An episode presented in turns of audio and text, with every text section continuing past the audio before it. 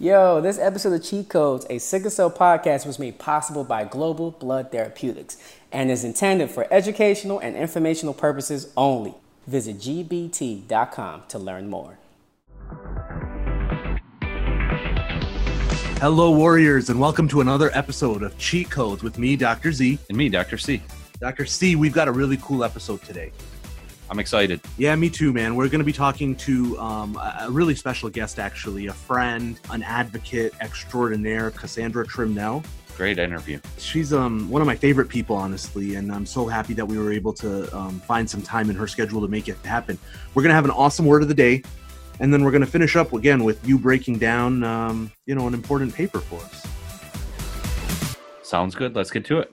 All right, Dr. Z. So now we're on to my favorite segment where uh, you tell me what's going on in the social media world. You know, we have um, a lot going on, actually. We are recording actually on June 19th. It's Juneteenth. It's an important day for so many reasons. So It's a hugely important day. not the Um, least of which, happy birthday, Dr. Shurney. That's, that's a big one. That's World big Sickle Cell Day. Absolutely. and Juneteenth. Juneteenth is hitting a little bit differently, you know, these days. We are obviously, we've had two really big things happen to the black community in the last four or five months. You know, obviously, we had a COVID 19 pandemic that we were all unsure of in how it's going to hit our patients with sickle cell disease. And we got really caught up in that. And how do we prepare for this? How do we make sure we have enough blood products? What happens when we run out of blood products? How do we manage COVID 19 and sickle cell disease?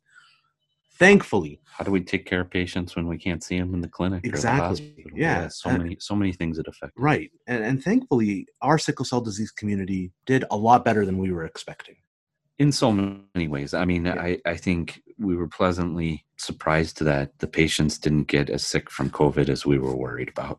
But I, I was also super impressed with you and uh, Mirak and Tom Adamkiewicz. And I mean, really, the provider community rallied, put together in a very quick uh, time period registry studies, groups that got together and talked about and really shared knowledge on everything and I, I think that's a platform that you know we'll be able to use for every challenge that that hits sickle cell and i was really impressed with the community Yeah, it's so true. The provider community came together really quickly. You know, one thing that I, I- I see that um, has been creeping up on you know discussion forums, especially now in the context of George Floyd and the Black Lives Matters movement and uh, the renewed sort of energy around advocacy for uh, racial equality. COVID 19 did something that uh, reinforced the concept of a racial gap in healthcare. You know, Detroit being the blackest city in America, with 84.3% of our population being black, in a city that is still recovering from the 67 riots, a city that is split to the point of uh, almost, I would say, radical suburbanization. A city that you grew up in, right? In the city. yeah You grew up in Detroit. yeah i mean really when that was going on in quite a pace i mean when when uh, i was born in 1975 and i lived in detroit until uh, 1982 on the west side. And during that time so many people moved out of the city and it really went from being a majority white city to being a majority black city. And now 85% of the population is is black Yeah. in the city that used to have 2 million people and used to have thriving business a lot of that moved to the suburbs i Yeah. mean the the metro area is still 5 million people but Absolutely. um, a lot of that's moved out to the suburbs and there, there's a lot of challenges with that i mean one is people commute but the other thing is then you have this divided government and haves and have nots and uh, not everybody has the same you know same goals and same It's true. mission and we're not all part of one community and you have Right. infighting between oakland county and detroit and Yeah. um, So, I mean, I think that we have had all of the reasons to have a community here in Detroit that has become I want to say abandoned because that's really the only word I have for it. It's it's an abandoned community. You know, redlining and discriminatory policies and discouraging a fair housing market and and this all this stuff right? It all compounded. We have a detroit public health system that has count them five staff members okay? Five. We have more marijuana dispensaries in the district of the city than we do pharmacies and grocery stores combined okay? We are set up in a uniquely terrible position for any type of health problem forget a pandemic. I mean sickle cell disease of course we've known that from day one right? We are we're struggling with sickle cell disease but we knew this black community is really going to struggle with this pandemic because of the way that this city is able to support them. So what we saw then is that the zip codes with the most black populations had the highest amount of positivity for covid-19 in detroit and the most amount of deaths. And what we see then in a state that has 15% of a black population, that 42% of the deaths that happened from COVID 19 in our state were black. It disproportionately affected the African American population. And many people say, yeah, you know what? The African American population probably has uh, a higher incidence of comorbid conditions, right? They, they're higher risk. And that's sort of the same problem, I would say, right? So we have the same problem driving that too. Absolutely. Right? So, yes, we have higher amounts of hypertension and diabetes in the African American population in Detroit. Surely, because you can't find a grocery store that sells you the food that, you know, will keep you healthy, right? When your only options are fast food restaurants and convenience stores, it's hard to stay healthy right? When it's easier to get, you know, a Big Mac than it is a salad, uh, you're going to struggle, right? So we have a food desert. That's a huge contributor to our problem.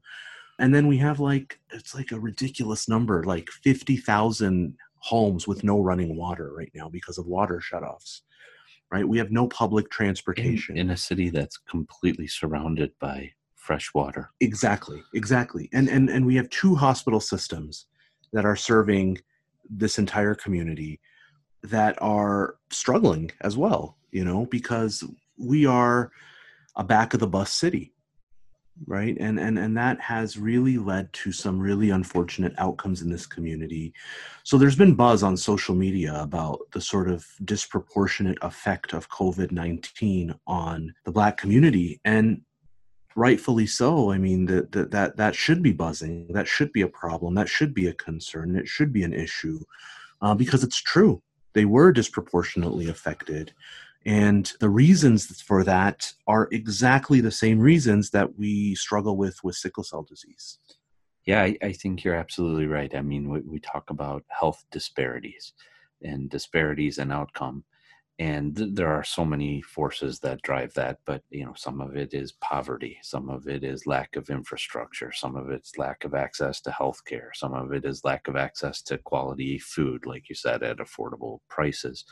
Um, some of it is is crime some of it is uh, failing education infrastructure and I, I think you can't get to the heart and solve the health disparities without solving a lot of those other issues or addressing them in ways that can help the, For sure. the health disparities. Absolutely, absolutely. So, uh, you know, I kind of wanted to talk about that. I thought it was appropriate to talk about that on Juneteenth. You know, we have a lot of work to do, and and for us, we see this new sort of renewed energy around Black Lives Matter. But I, I always tell people that for sickle cell providers, that's always been the case, right? Even even before any of this got mainstream media attention, we've been fighting for our patients disproportionately who are black. Better treatment in hospitals equal access to appropriate care in emergency rooms. We've been fighting for resources in our clinic to, to help the community. So this is really just another day on the job for us. It's you know really unfortunate that we are where we are. It's nice to see a lot of enthusiasm and and people in you know solidarity with you know improving lives for African American population and and our sickle cell patients. But we need to go from putting uh, Facebook logo up to action, Yeah. and we need a, a defined action plan about how we can address some of these things.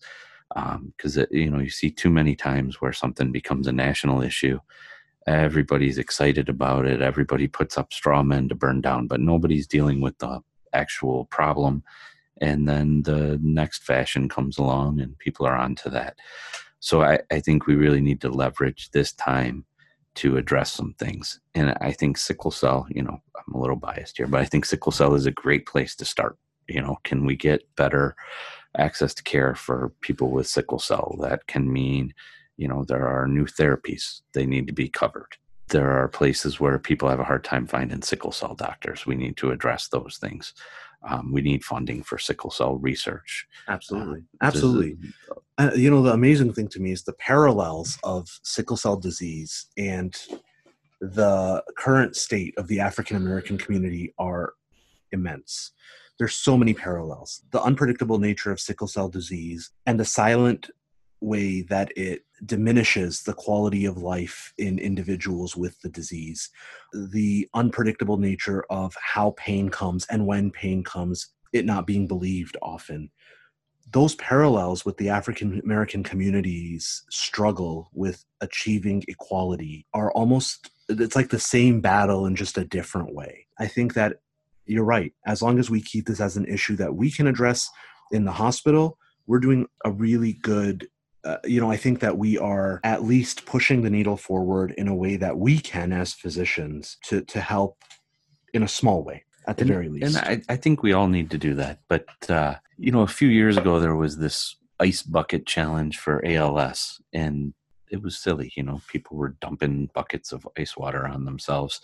Um, but it really raised awareness around ALS, Lou Gehrig's disease, and they raised $115 million and that money goes into research that finds new therapies for people with ALS. I would love to see something like that Same. around sickle cell. Same. You know, Dr. Shurney tried to do this high five for sickle cell. Yeah. Let's make that thing go viral. Right. I mean, that's yeah. that's something tangible we can do that can really make a difference. So. For sure. For sure. All right. Well, that's what I've got for you, Dr. Callaghan, today. Thanks, Dr. Z.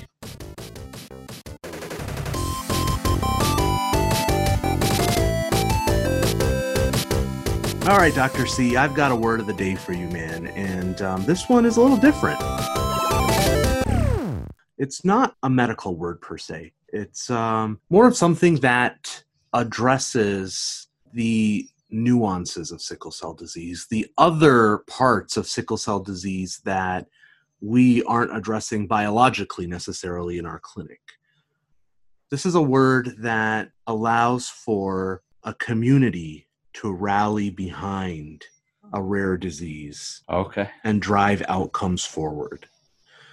I like it. Are you getting to where are you? Are, are we getting to the same place? I think I got you. Yeah. So our word of the day is advocacy. Advocacy. All right. This is really important, and it fits really well with our guest today, who is an outstanding advocate. So advocacy comes from the word advocate, and an advocate is uh, somebody who provides support for or, or sort of stands up for people who need it and so advocacy is something we should all do. Doctors should be involved in advocacy. Patients need to be involved in advocacy.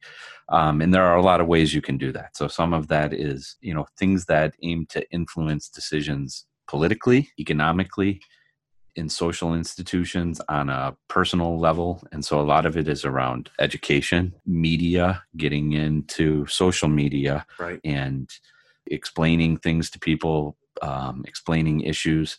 And so some of it might be meeting with Congress. Um, we have advocacy days. Dr. Shurney takes us up to Lansing, and we have sickle cell patients and doctors and nurses, and we go talk to our Congress people. Yep. And I think when advocacy is done well, there should be a tangible thing you're trying to achieve. You should have an ask. You should be able to go in and say, What we need is this bill to be passed, or you should say, We want you know everybody to know this about sickle cell disease and we're fortunate in sickle cell that we have a great group of advocates um, but I, I, think there's an unlimited amount of work to do. You know, we need we need everybody's voice. We need to access media. We need to lobby our Congress people.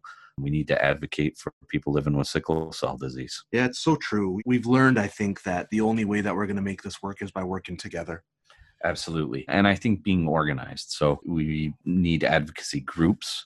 Um, we need to fundraise around those groups. They need to do things like hire lobbyists. Lobbyists get a bad name and special interests, but we're a special interest and we need to advocate for ourselves. The other side is advocating for themselves. So we need to play that game too. We need to have expert decision makers in the right places to make rules. I mean, we, we were talking today about Michigan Medicaid just made some new rules about how our patients can access new drugs and it's not exactly how we would have wanted it. So we're going to need to for our patients. Yeah, we need to get in there and, and talk to the people and, and have, you know, really experts who can explain why this is needed when. We need to have a strategy to pinpoint our advocacy where we need it to achieve the best outcomes we can. And that requires everybody. We need legislators, we need doctors, we need patients, we need caregivers we need meetings in our state capitals yeah. and our national capitals. Influencers we influencers. we yeah. need fundraising.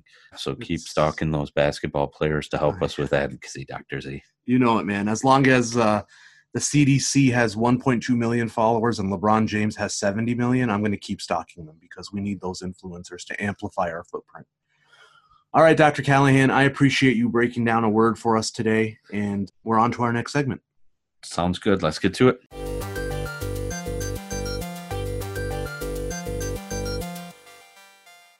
Cheat Codes is brought to you today by Global Blood Therapeutics. GBT is a biopharmaceutical company committed to discovering, developing, and delivering life changing treatments that provide hope to underserved patient communities, including sickle cell disease. GBT is grounded by a mission driven culture and built with a team of experienced and passionate people committed to making a difference in the communities it serves. Cheat Codes is grateful to GBT for supporting today's episode and for serving the sickle cell community.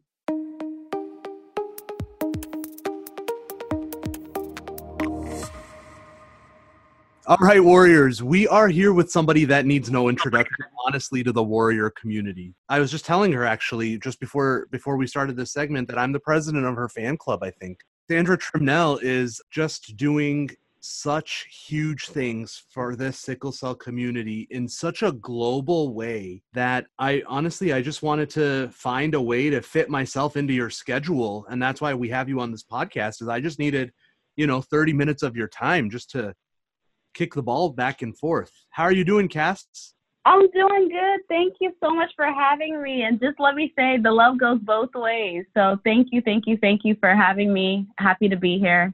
No, it's Glad an absolute, I mean, it's an absolute pleasure. The consistency and the the optimism that you sort of give the sickle cell community is so amazing.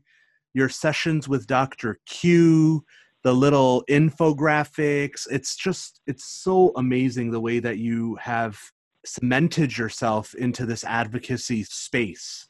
Well you're honestly too kind. It's definitely uh, for selfish reasons.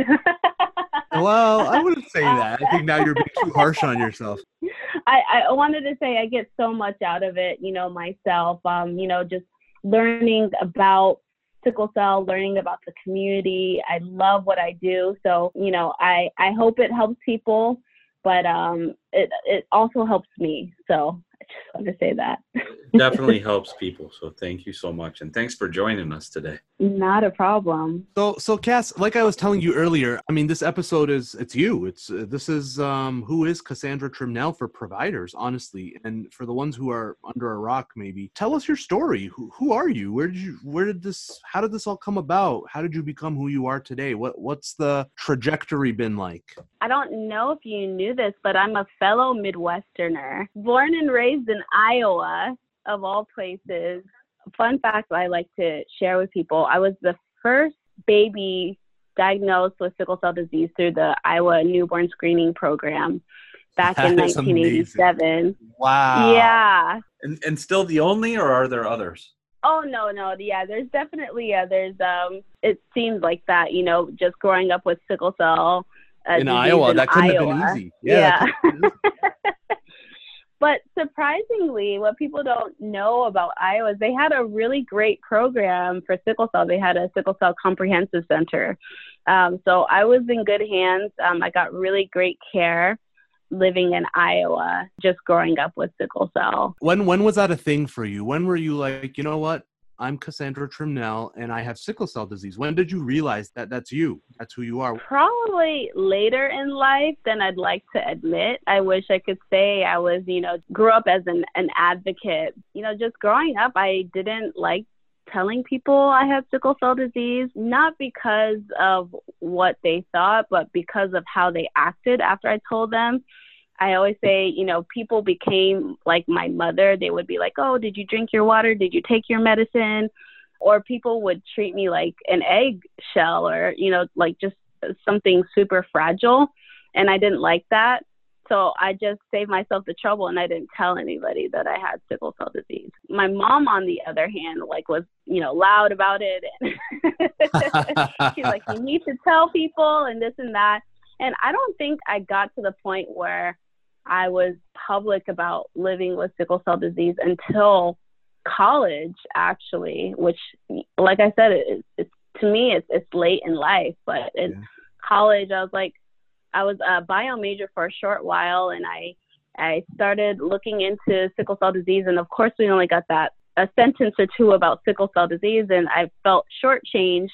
And so I started looking more into it and I found an online community of people living with sickle cell disease like myself and that's not the, the type of support that i had in iowa. This is pre-social media and whatnot. So yeah it, it wasn't until later on in life. Okay and then i mean once once it became a thing for you you really hit the ground running. So you were in iowa for quite some time. When did you end up in california? What's the story there? How did that happen? Weather is is such a big trigger um, and was a, such a big trigger for me. So those of you who know the Midwest, very hot summers, very cold winters. And so I would be sick constantly, probably in the hospital at some point in my life on a monthly basis. In 2002, I think when I was around 15, I moved to California. After that, it was a complete 180. I never got sick. And I think there's a point even in my college career, I never got sick. And I kind of was like, oh, I don't have sickle cell anymore. Like, wow. I thought I outgrew it. I was like, well, what? I don't know. and I didn't identify myself with having sickle cell yeah. Um, other than, you know, just for, you know, like, you know, necessary purposes. But like I was like, what? So what? And then that kind of came to a screeching halt when I found out that I uh, got uh, avascular necrosis in my, my right hip. And so I was like, okay, well, sickle cell has a way of reminding you, hey, I'm here. Yeah. Um, don't forget yeah. about me. yeah. So, but though at the, you know, just that that span was was really great because I did everything I ever wanted to do. You know, growing up, you know, under a protective mother, we, and when I say we, I also have a, a little sister with sickle cell as well, is recess indoors, not being able to interact with peers, and a whole bunch of, of limitations. So when I got to that point in my life, I was like, oh, I'm just going to do what everybody else is doing. And I mm-hmm. did, and I have fun. So there, there you go. there you go. Tell us about the creation of your organization. T- tell us a little bit about how it came about. What was the thought process? What was your goal? Discussing kind of just like my my college experience. Like I said, I was a bio major and I didn't know too much about I knew about sickle cell, but I didn't know the science behind sickle cell. Mm-hmm. So I went into biology thinking I would learn more and yeah. I didn't. And because I didn't, I started doing my own research online and there were just little facts I, I never knew. And I'm like, if I don't know, I don't know how many people or who else doesn't know.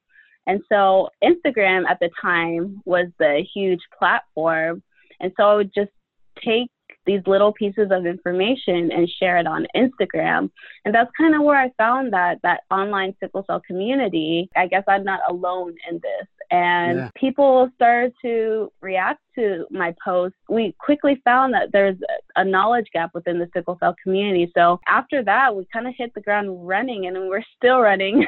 yeah, absolutely you yeah. are. Tell the sickle cell provider who may be listening to this about your viewership how many sickle cell people have you connected with around the world? So on Sickle Cell 101's platform, we have about, uh, last time I checked was 42,000 followers on combined platforms. And in 115 countries. So, like countries I've never even heard of. There's yeah.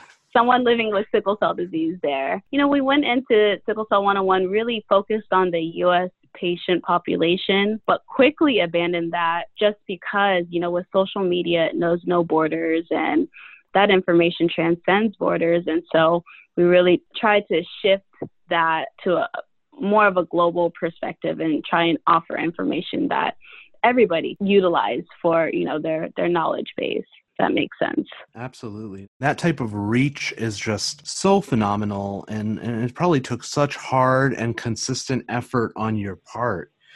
Tell me this out of the things that Sickle Cell 101 has done, what are you most proud of?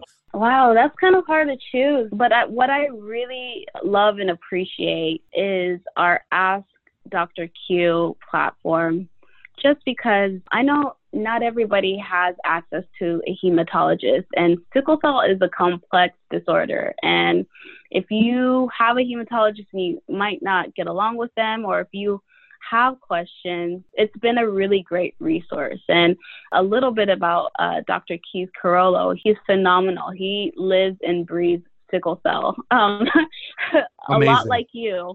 Um, and he is like just this wealth of knowledge and he's able to provide and, and be kind of everybody's doctor. You know, obviously for educational purposes, we always have to say, you know, consult your own physician, but sure. you know, people are getting um, answers to their I guess they're intricate sickle cell related questions. And I, I, really love that we're able to provide that through Dr. Keith Quirolo. Yeah, um, it's amazing. It's such a great segment, honestly. I, I, I enjoy those segments a lot too. Thank you. You guys have such a charming back and forth. Yeah, yeah. So I don't know if uh, many people know our backstory, but he was actually my pediatrician.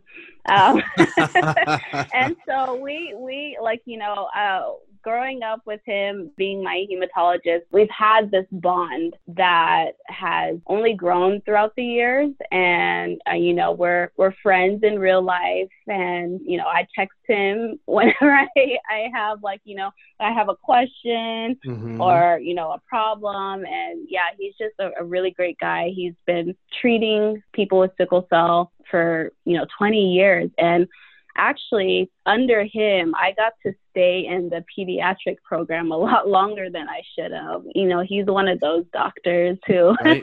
you know he wants to he wants to keep every patient and he actually loves each and every one of his patients. So I didn't yeah. transition until a lot later. yeah, we, we get in trouble for that all the time here. They're like, yeah, you need to send these I patients bet. to the adult side.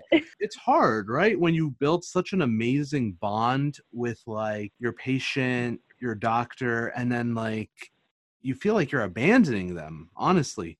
Especially when there is yeah. no adult side. Yeah, and that's the thing. There's no adult providers. So yeah. like, where do you want yeah. me to transit? And like California might have a better situation, but like in Michigan, we really don't have adult providers. So it's mm. like when I mm. transition my patient, I'm transitioning them to nothing. That's so difficult. It's so challenging. It's so challenging. Anyways, we digress. So Dr. Q was your pediatrician. Um, and that explains why you guys have such good chemistry. Yes, he he is a, great friend of the family, and you know he's just an all around wonderful person. That's awesome. So of course you guys have an amazing podcast as well, the the Sickle Cell podcast, and, and, and a lot of really good information on that podcast too. You have recent episodes looking at COVID nineteen. You had sickle cell trait related episodes, mental health related episodes, managing pain, and then you have these really nice expert pieces on your website. Cass, you're just doing it all. You're doing everything. How do you find all the time in your day to make this happen? Oh, thank you. It's really a labor of love, you know. Like I don't feel like I've worked one day, honestly, because it's just I, I it's just so fulfilling to me. And so, you know, like staying up late at night is no problem when you love doing what you're doing. I love that. That's that's so cool. You know, I don't want to take up too much of your time, but I'm really curious to know what you're up to for World Sickle Cell Day that's coming up around the corner. What do you have planned for people? What do you have planned for oh, providers? Oh man, yeah. So we're we're of course going to be doing you know uh, sharing facts about you know sickle cell from a global perspective. Uh, we hope to have a podcast out on that day too. So look out for that. And we really just want, you know, just during this time, it's it's dense, it's heavy. So we want to bring some light and fun to World Sickle Cell Day. So we have a few things. Hopefully, we can host through social media to kind of celebrate. I think it was Tosin who coined it, our second birthday. Wow. Wow. very, very cool. Once again, I'm just so happy that you could join us for a little bit to tell us a little more about Sickle Cell 101 and inspire us by sort of all of this amazing effort that you've put into this wonderful wonderful organization thank you so so very much for for having me and for all the work you're doing like i don't know if your viewers know how wonderful you are and it's just it's great to be surrounded and supported by individuals like yourself so thank you for everything you're doing as well all right cass well we won't take too much of your time we'll let you get to your weekend and um we'll we'll catch up soon, okay? All right. Thank you so much.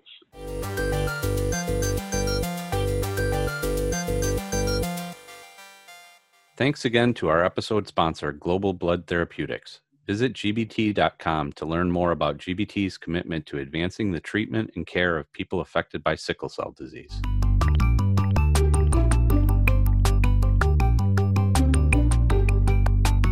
All right, Warriors, on to our next segment where Dr. Callaghan breaks down um, some important research that's going on. And, and, and today we're going to be um, exploring a part of sickle cell disease and the pathophysiology of sickle cell disease that we I don't think have we haven't touched on this actually up until this point is platelets and how platelets contribute to sickle cell disease. So why don't you tell us a little bit about platelets and then talk to us about this important research from our friend Matt Heeney at Boston Children's. Yeah.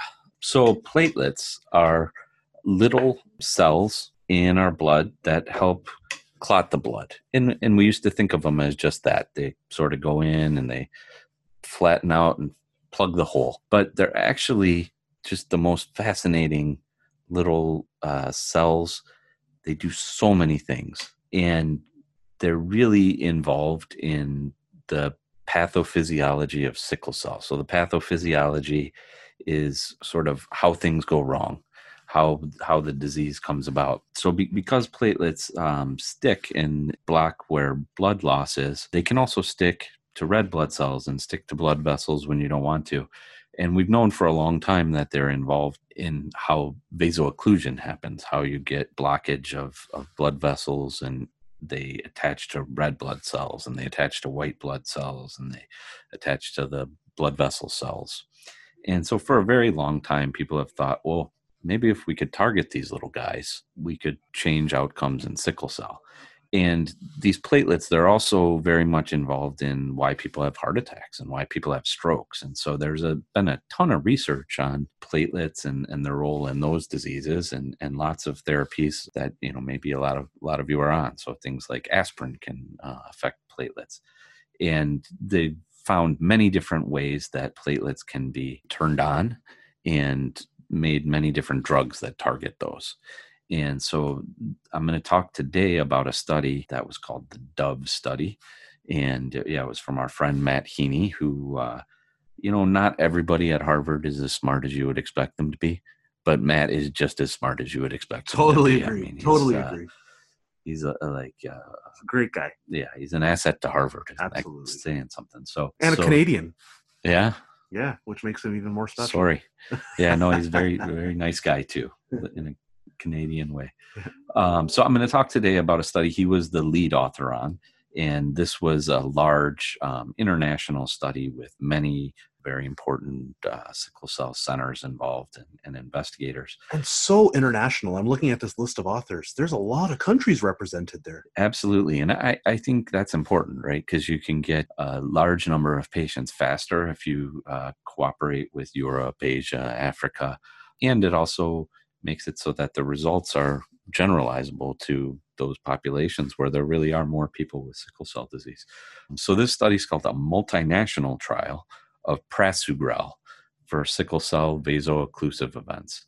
And prasugrel is maybe not as famous of a platelet drug, um, but it's a, a pill medication that you can take and inhibit your platelets from being sticky in a special kind of way. Um, it works a little differently than Plavix or aspirin or some of these other platelet drugs. And so their question was, you know, could children age 2 through 17 with sickle cell anemia have fewer pain episodes if they were taking these? They did a randomized multi-center placebo controlled blinded study. So, what does that mean? So, we had all of these sites throughout the country. They were enrolling patients who fit the study, who were in the right age group, had the right kind of sickle cell, had some pain episodes. They then basically flipped a coin and decided whether the patient was getting uh, the prasugrel drug or a placebo that they didn't know the investigator taking care of them didn't know so that takes some of the bias out sometimes you take a medicine and you think oh, i feel better because Yeah. you're taking the medicine like a placebo even effect, we call it. yeah so you take a placebo you still get the placebo effect Yeah. and you can compare that to the drug and see which worked better and so the the primary endpoint the thing that they were looking at was how many pain crises did the people have on the placebo versus on the drug. And so they followed these uh, to be 341 patients over 9 to 24 months. So some people start on the study early some people start later but they followed them each 9 months. And they measured how many of these vaso-occlusive crises they had. And in the prasugrel group they had 2.3 and in the placebo group they had 2.77 so not a home run um, it sounds like maybe it helped a little bit but when you do statistics you have to say did this happen by luck or is this a, a real difference and when they did the statistics they said this could have been by luck Yeah. this not a huge is not a not real. huge difference it could just be because you know Yeah. The the way the way things bounce.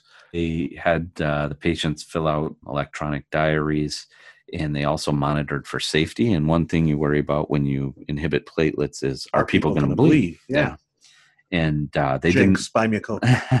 but they didn't see that. They didn't see any any big uh, safety issues with this drug but they did see that it, it didn't seem to work that well. They published this in the new england journal of medicine and decided that you know at least in this population this didn't look good enough to be a standard treatment for sickle cell disease I love that you presented this today because this shows. I mean, how much work do you think probably went into this trial? oh, it probably tremendous took- amount of work i mean probably took a decade to get to this point. absolutely and and, And- uh, to give you an idea these kind of trials 340 patients 51 sure. sites Yeah. in uh, you know multiple countries each one of those sites has a whole paperwork thing that needs to be uh, committees review make sure it's safe takes a lot of staff to put all that together to recruit patients the pharmacy has to be involved to dispense the drug there has to be drug accountability they're using a patient reported diary somebody has to build that diary and test it out and make sure Yeah. that it works and Then there's people putting in data. There's people monitoring the data for safety. There's yeah, all there's a committee stuff, that meets right? regularly to make sure that the trial is safe, and and then there's statisticians who have to go through the data, and so I, these things cost tens of millions of dollars and take years and years. And at the end of that, we get to a point where somebody's saying Mm, Not good enough. this drug is not good enough. That's a good thing. I That's mean, that's one of the things you want to do. it's transparency. uh, it's science. the, the wouldn't be good if you just said uh, it looks like hydroxychloroquine works for COVID. Everybody should take it. You need to do the trial. Yes. Sometimes it doesn't work, Yes. and it's just as important to know it doesn't work as as to know that something. Absolutely. So this is one of the things we Uh, talk about. Like when we talk to our warriors who are sometimes talking with naturopaths and dietitians, yes, they can tell you, hey, sea moss might work for your pain. But until you do a study like this, you don't you don't really know. You if it works. Yes. And this just shows you that Um, there's physicians who are working on this stuff that are telling you, hey, we tried this, it doesn't work. Here's why it doesn't work. Like here's the data. Yeah. Um, I love that. Thank you for sharing the study with us, Dr. C. My pleasure, Doctor Z. All right, guys. We hope you enjoyed that segment.